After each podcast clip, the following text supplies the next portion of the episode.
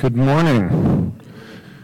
Open your Bibles to 1 Corinthians uh, chapter 9. We started uh, this chapter last week, when, and uh, with God's help, we're going to round out the chapter. The series is The Call to Be Spiritual.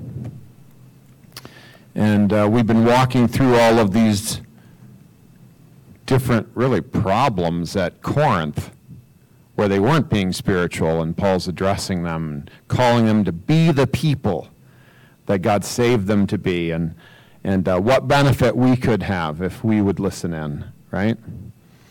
Um, so this is a part two message, and so it's got the same title Getting Paid. And uh, if you haven't uh, heard the, the first part of this sermon, uh, it is uh, recorded on our website so that you can go back and uh, and listen to that first piece, or, or at least spend some time reading 1 Corinthians 9 so that you can uh, really get a sense of the whole chapter. Okay, so we're in chapter 9. We're going to pay particular attention to verses 15 through the end of the chapter. Okay? I don't know if you know this, but um, you know we had a pretty big uh, holiday for our country just uh, several days ago, right? The 4th of July, Independence Day. But do you know that there was a celebration, a holiday of a different kind just a few days before that? Um, well, we don't really celebrate it. Uh, it's celebrated in New York. And, and not really even all of the New Yorkers celebrate it, just the Mets fans. You see, uh, July 1st is Bobby Bonilla Day. At least in New York's, uh, the Mets Stadium, Citi Field there. Um, and the reason that Bobby Bonilla, you ever wanted your own holiday, right? I mean, the Tom Deming Day, right? Um, but here's Bobby Bonilla Day. And, and so the way this came about is uh, the owners of the Mets lost hundreds of millions of dollars investing with Bernie Madoff and his Ponzi schemes. And you know, he went to jail and he died uh, not, not too terribly long ago. Um, because of this, the Mets had negotiated with Bobby Bonilla to pay the remaining $5.9 million on his contract out over 25 years. You see, they didn't have the 5.9 million at the ready to pay him for his final year of the contract. And so they negotiated with him that they would pay him just shy of 1.2 million bucks every July 1st for 25 years. So, so for him, he was going to get like 50 million bucks over 25 years instead of this just shy of $6 million paid out to him on July 1st, and the fans started to recognize that and celebrate it as Bobby Bonilla Day, a holiday of sorts. Well, this illustrates at least a couple of things. I mean, we could talk about this. I mean, it's kind of an interesting story, but, but, it illustrates at least a couple of things. The owners of the Mets were looking to get paid in this life, right? I mean, putting all of their money into this very risky scheme that was, that, that was not to be believed, really. Um, what, was, what was being promised to those who um, invested with, with Madoff. They were hoping to get paid in this life. And Bobby Bonilla, he, he's getting all he could ever hope out of the contract that he had, get, uh, you know, get, getting paid as much as he possibly could, really, in this life. But Ponzi schemes and contract negotiations are only one way to get get to what you want, to get paid. For Christians, sacrifice is actually the pathway to great rewards. Sacrifice. That's the pathway for God's church. We get paid, if you will, through sacrifice. And, and, I would just ask you, are you looking to get all that you can out of this life and the next? Are you? Are you? If you are, then listen in. This text is for you. God preserved it down through the ages so that we might listen to it together this morning. So I'm going to read that second half of chapter 9. 1 Corinthians chapter 9, verse 15 We'll start. You know, there's two things we're going to do this morning that we do with regularity. We're going to read the scriptures out loud, and in a little while, we're going to celebrate the Lord's table. And uh, there's great danger into just like sort of slipping into automatic pilot mode. But, friends, God speaks through His Word, He meets with us in communion. So pay careful attention here. Um, ask God to, to, to make you fully engaged in worship here, right? So, verse 15, God's word says this But I have made no use of any of these rights. Recall the first half of the chapter, he has made a case for the right to get paid by the gospel he preached uh, from the local churches. But I have made no use of any of these rights, nor am I writing these things to secure any such provision. For I would rather die than have anyone deprive me of my ground for boasting. For if I preach the gospel, that gives me no ground for boasting, for necessity is laid upon me. Woe to me if I do not preach the gospel. For if I do this of my own will, I have a reward, but if not of my own will, I'm still entrusted with a stewardship. What then is my reward? That in my preaching I may present the gospel free of charge, so as not to make full use of my right in the gospel. For though I am free from all, I have made myself a servant to all, that I might win more of them. To the Jews I became as a Jew in order to win Jews. To those under the law I became as one under the law, though not being myself under the law, that I might win those under the law. To those outside the law I became as one outside the law, not being outside the law of God, but under the law of Christ, that I might win those outside the law. To the weak I became weak, that I might win the weak. I have become all things to all people, that by all means I might save some. I do it all for the sake of the gospel, that I may share with them in its blessings. Do you not know that in a race all the runners run, but only one receives the prize? So run that you may obtain it. Every athlete exercises self control in all things. They do it to receive a perishable wreath, but we an imperishable. So I do not run aimlessly. I do not box as one beating the air, but I discipline my body and keep it under control, lest after preaching to others, I myself should be disqualified.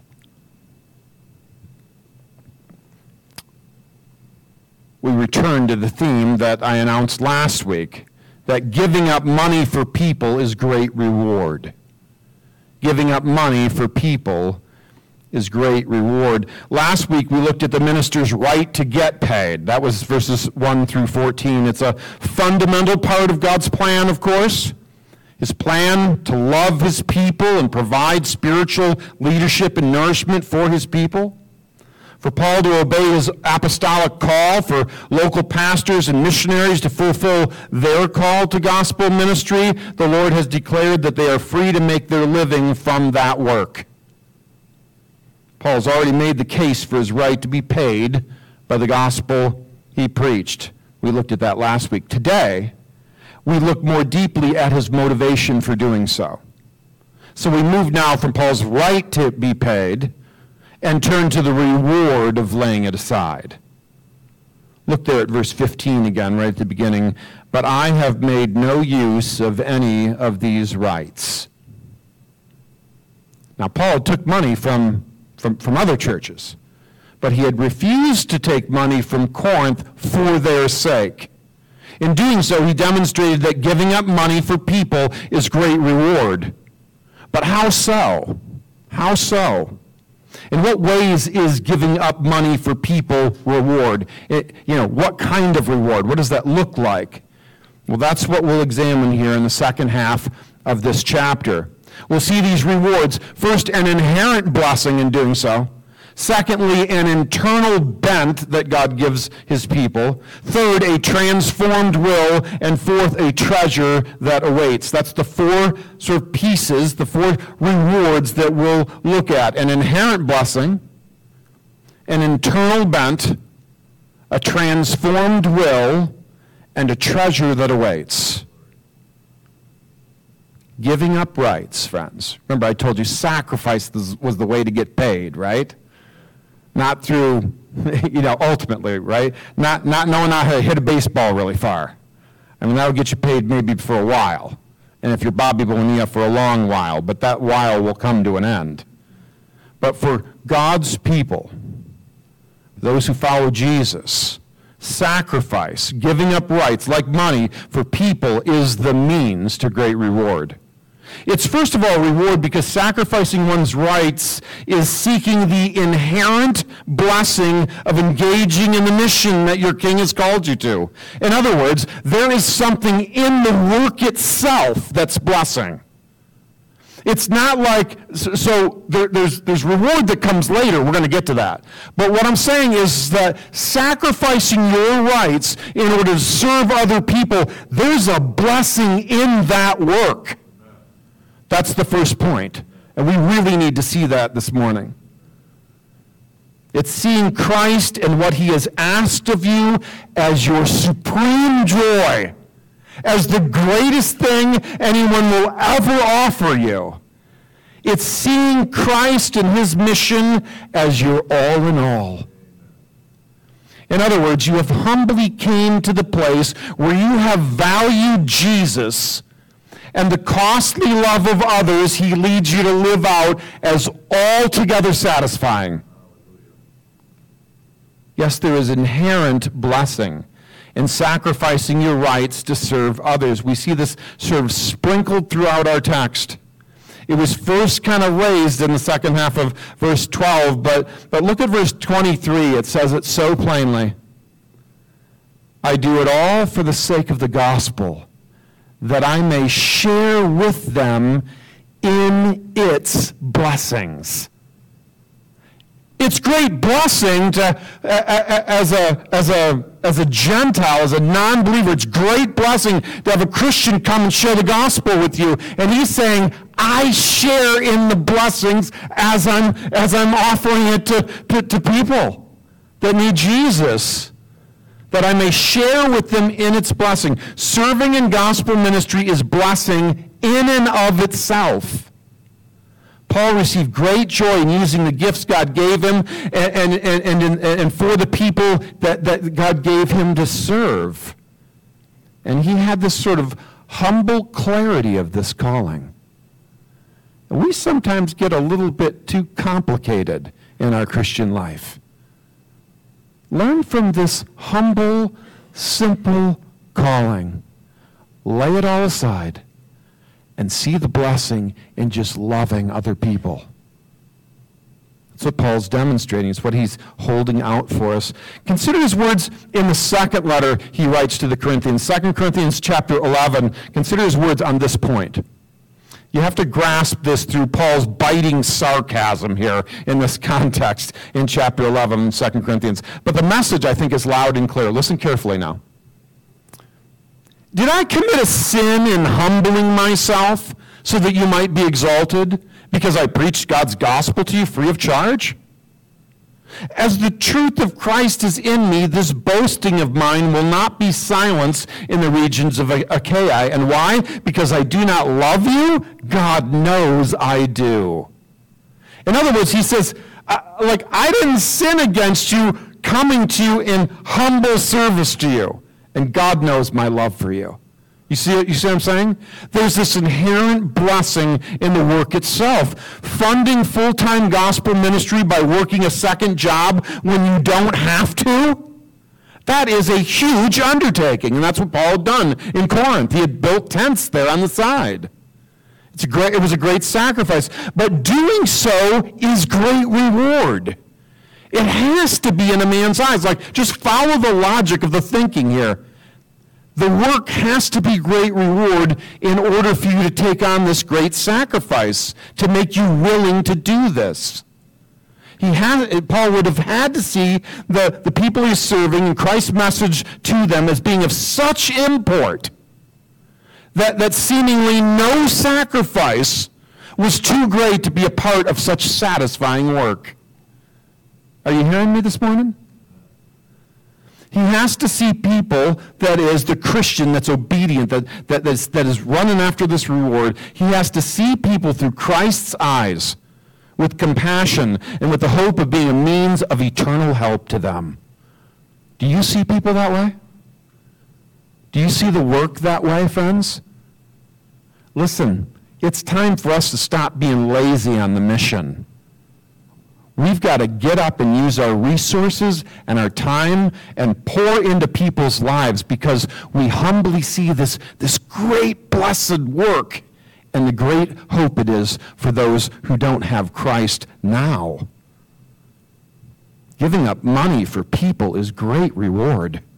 Giving up our rights for people is great reward. When approaching the Christian mission in genuine humility, seeing Christ for all he is and what sharing the gospel with others does for, for people trapped in their sin, this is the clarity of humility that Paul was able to hold out for us. It was, it was why he was able to say in verse 12, We have not made use of this right, but we endure anything rather than put an obstacle in the way of the gospel of Christ.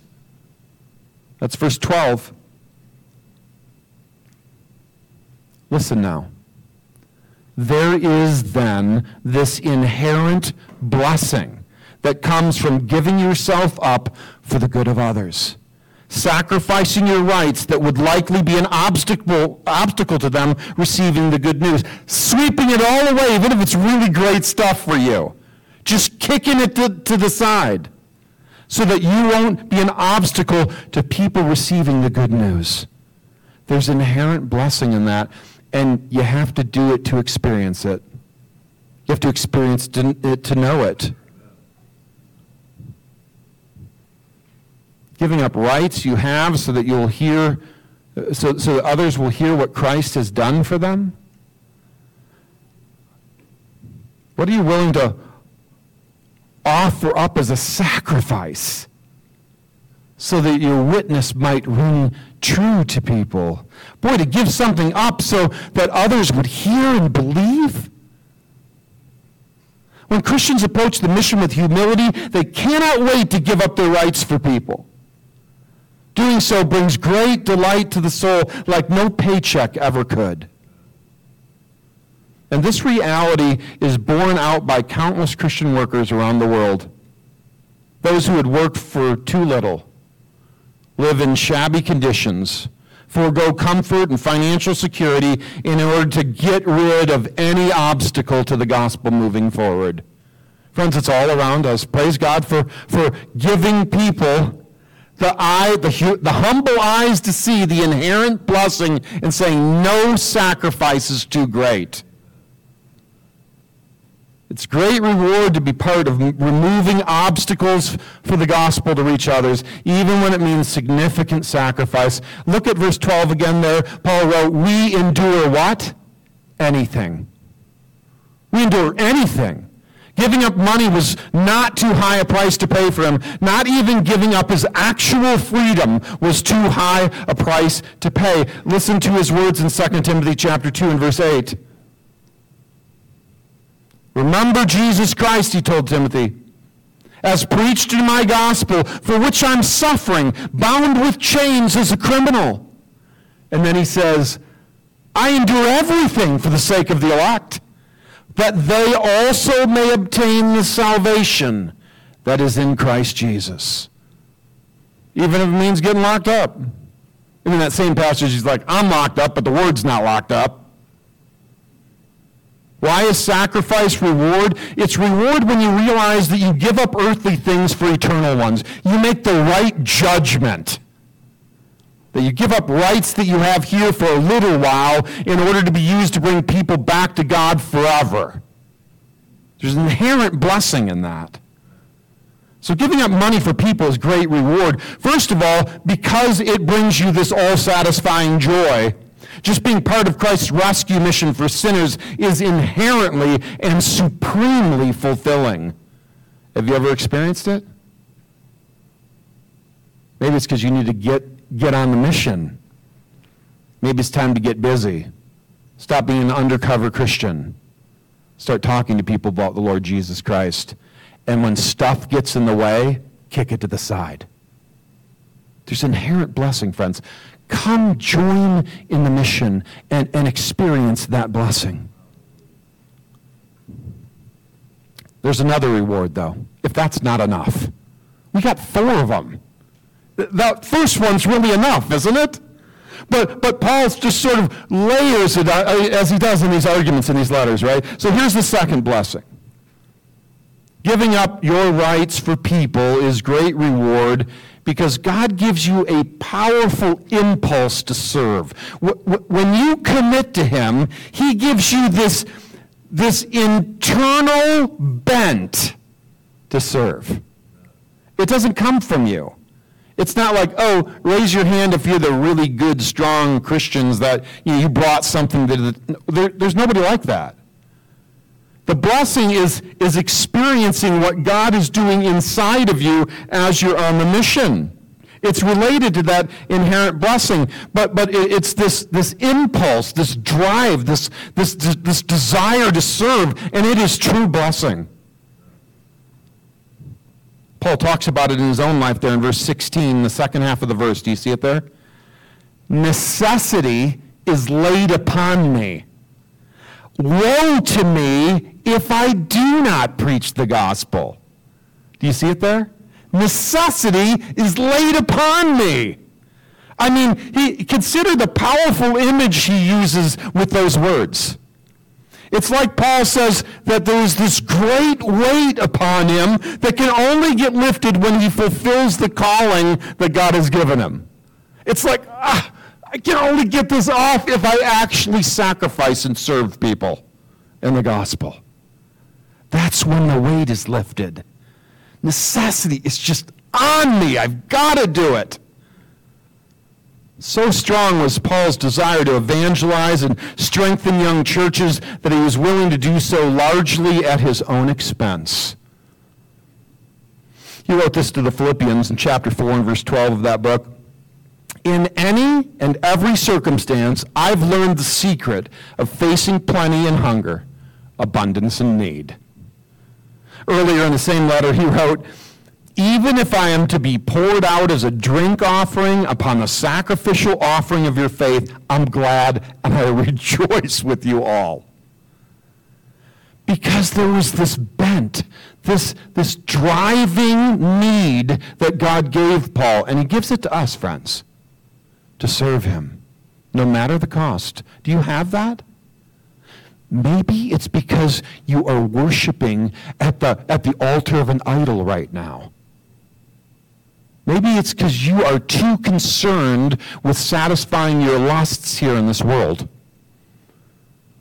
Maybe because you're, you're, just, you're just too selfish and you need to turn from these sins, friends.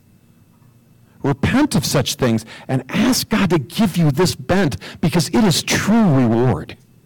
To have that motivation, that driving inside of you, ask for it. If you don't have it, beg God to give it to you and ask God to show you what's in the way of it. This desire within Paul was not because he was a better man than any of us. I hinted at that earlier. It, it, was, it was from the Spirit of Christ. That's where this desire, this impulse comes from.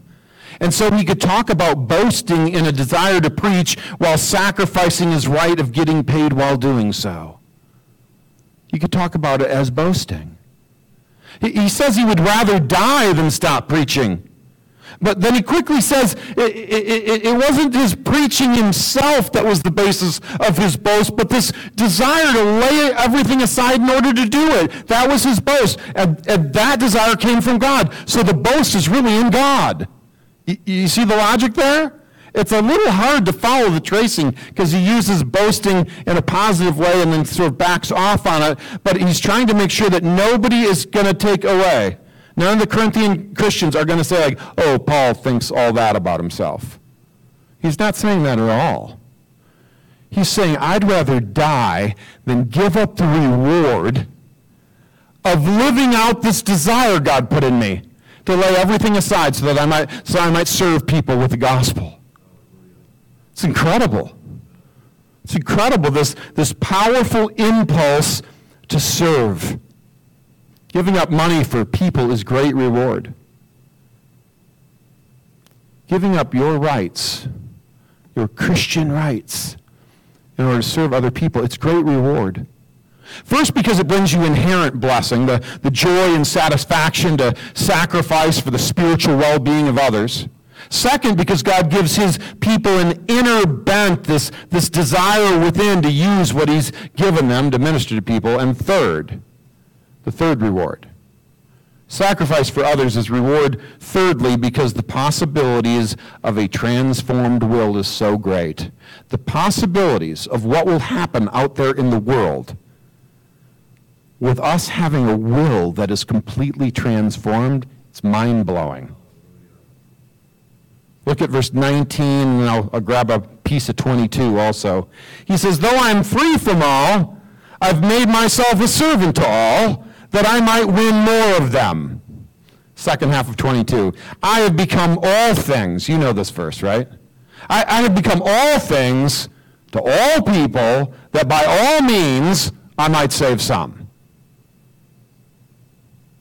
Winning people for God that's the goal.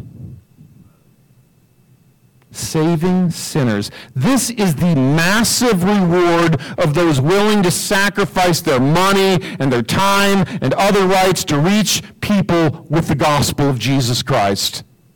This is Paul's powerful motivation to give up everything for the souls of the lost. Let us pray for such motivation. To have this transformed will so that our desire is not for self but for sacrifice for the good of others.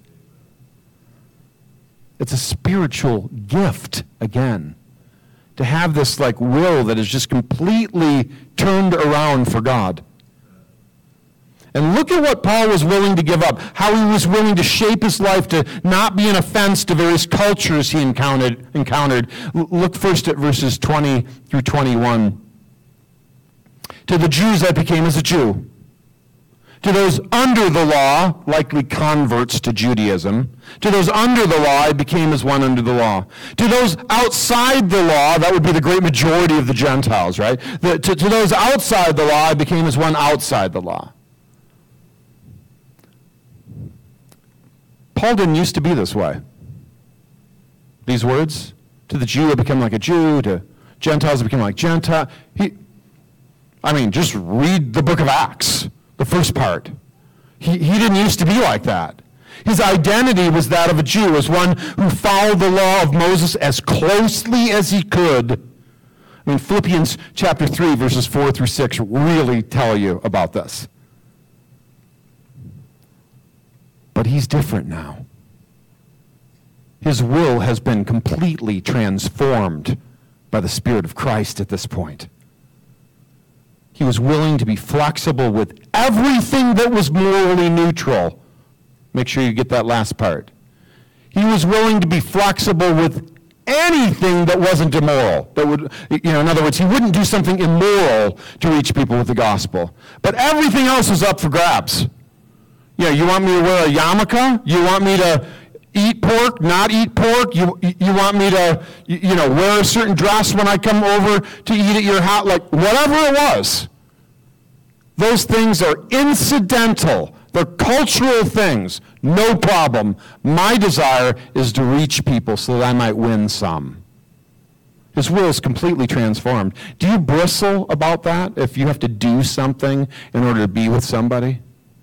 You got to dress a certain way in order to, you know, go to like an Indian gathering or something like that? Or, or eat a certain food that, I mean, that's a big thing for me. Like, I'm so picky, right? If I go some, somewhere, am I willing to eat something I really don't want to eat in order to minister to people? Like, like this is what he's talking about here. This, this willingness for Christians to be flexible. And friends, we're terrible at this. We're absolutely terrible about this. Because, uh, because as Americans, we want to be individuals. We want to have ultimate freedom in everything. We don't want anybody throwing anything on us. We're terrible at this. But we've really got to find, a, we've, we've really got to strive to be flexible in our culture so that we can get to people with the gospel. There's a lot of areas where Christians are free, of course. For freedom, Christ set me free. And it's our job to negotiate the places where we can give way to the culture while not compromising the gospel, of course, but while not compromising our new, pure lives in Jesus. There's a lot of ways, a lot of places to do that. Do you think about ways you can sacrifice in areas that are non essential to the Christian faith? Do you ever do that?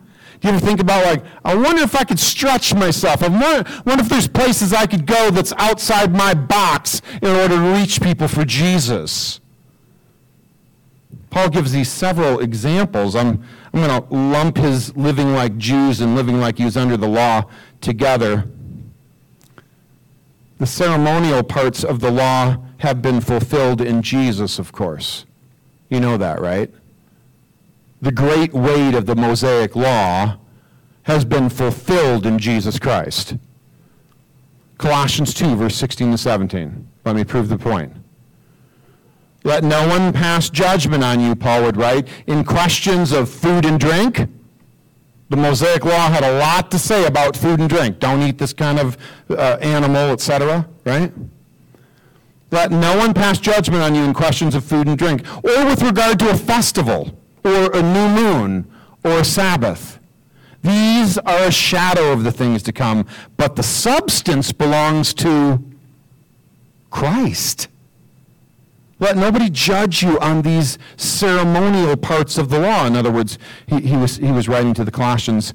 But despite Paul's freedom from doing such things, having these restrictions on him from the law, despite that, he, he would he would willingly yield to such things so that he wouldn't offend people unnecessarily.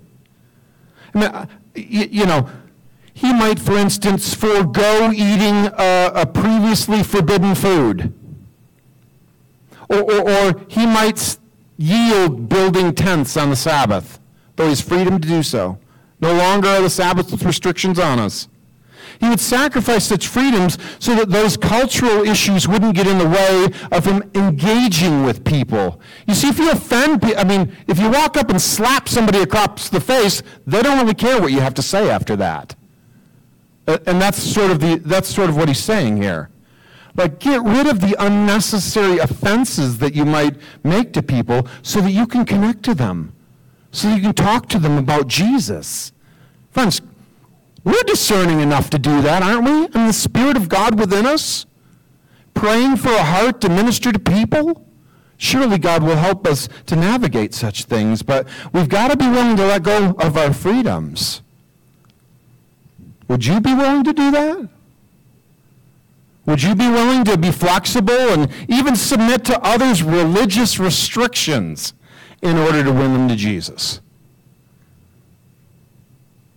Not do something that their religious holy day prohibits so that you can talk to them.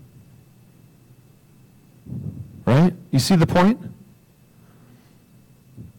Because Paul's will had been transformed by the Spirit of Christ to want to win people rather than be right on various cultural issues, he could do these things. Think of the possibilities of a transformed will. We need to do likewise.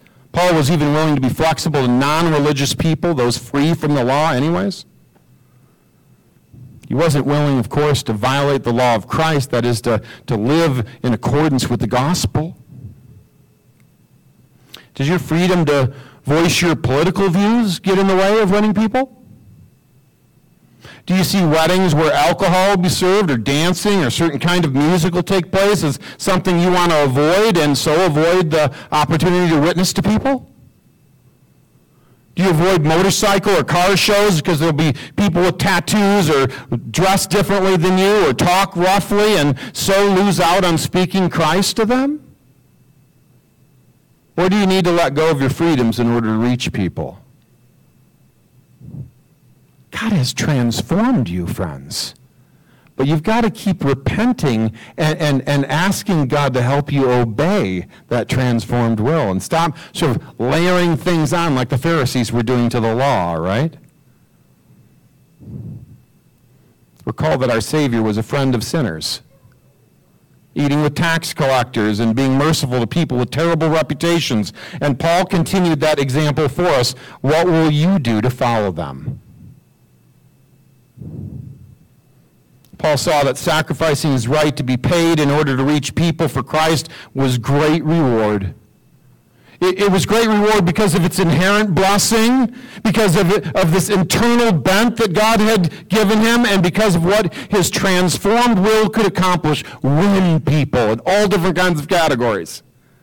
But there's a last one a final reward that he speaks of. Sacrificing for the good of people is great reward because of our treasure that awaits. Because of our treasure that awaits. We see this in the last uh, verses of the chapter, verses 24 through 27. Look at 24 there. It, it, I'll admit, when you hit 24, it sounds like it doesn't go with the rest of the passage that we've been looking at. But it does. Look at it. Verse 24. Do you not know that in a race all the runners compete, but only one receives the prize? So run that you may obtain it. The prize here is eternal life itself. It's not like rewards for being the best soul winner and, and, you know, or something like that. All who are in Christ receive eternal life. That is, if they endure to the end. Did you hear me? You receive eternal life if you endure to the end.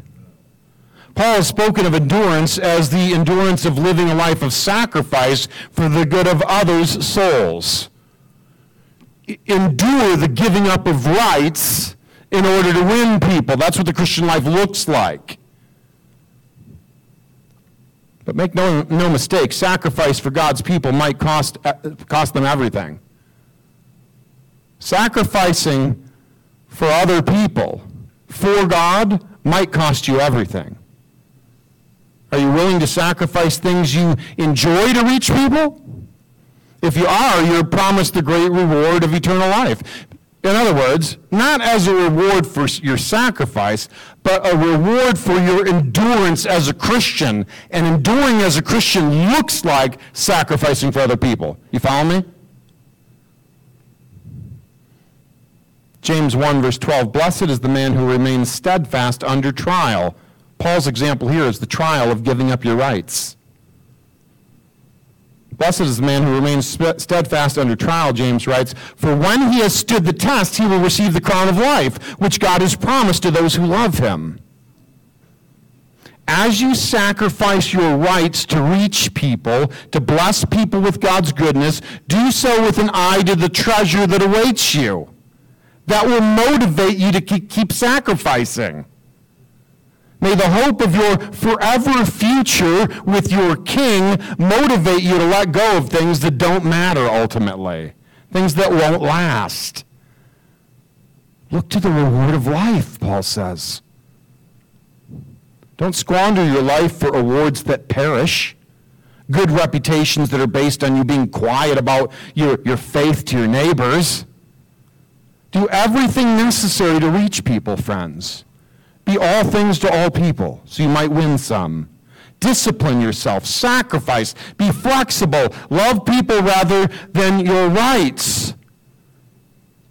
Notice Paul is motivated in yet another way. Verse 27 I discipline my body and keep it under control, lest after preaching to others I myself should be disqualified. That's verse 27, the last verse lest I myself should be disqualified. What's he talking about there? The Bible frequently uses the other side of the coin when speaking about the treasured eternal life that awaits those who love God. Sometimes the Spirit uses a warning and says, Consider what happens if you turn back. Consider what happens if you stop living a life of faith. Life of faith looks like sacrificing for other people. Consider what it looks like if you don't obey out of love. Sometimes the Spirit uses a warning, and it's this consider, consider what would happen if you abandoned the mission He has called you to. by falling in love with the things of this world and your rights to them and seizing them instead of him and his mission. Consider what happens if you do that. You know what happens? You don't get heaven. Those that abandon the mission, those who turn back from Christ's call, they don't get heaven. Let that motivate you. Let that motivate you to be faithful. Let that motivate you to give up your rights for other people. Eternal life is in the balance. Once saved, always saved. Christians don't lose their inheritance, but consider what happened if you did.